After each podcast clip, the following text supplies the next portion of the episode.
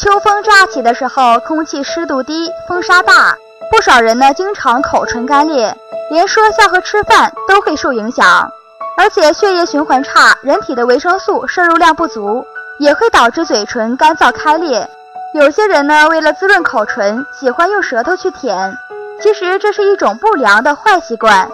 因为舔唇只能带来短暂的湿润。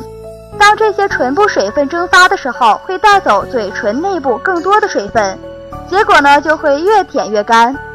一旦口唇干裂，大家也不用惊慌，平时呢应该多喝一些水，多吃一些新鲜的蔬菜、梨等生津滋阴作用的食物。当然了，也可以同时服用一些维生素 A 或者维生素 B，这样口唇干裂很快就会痊愈。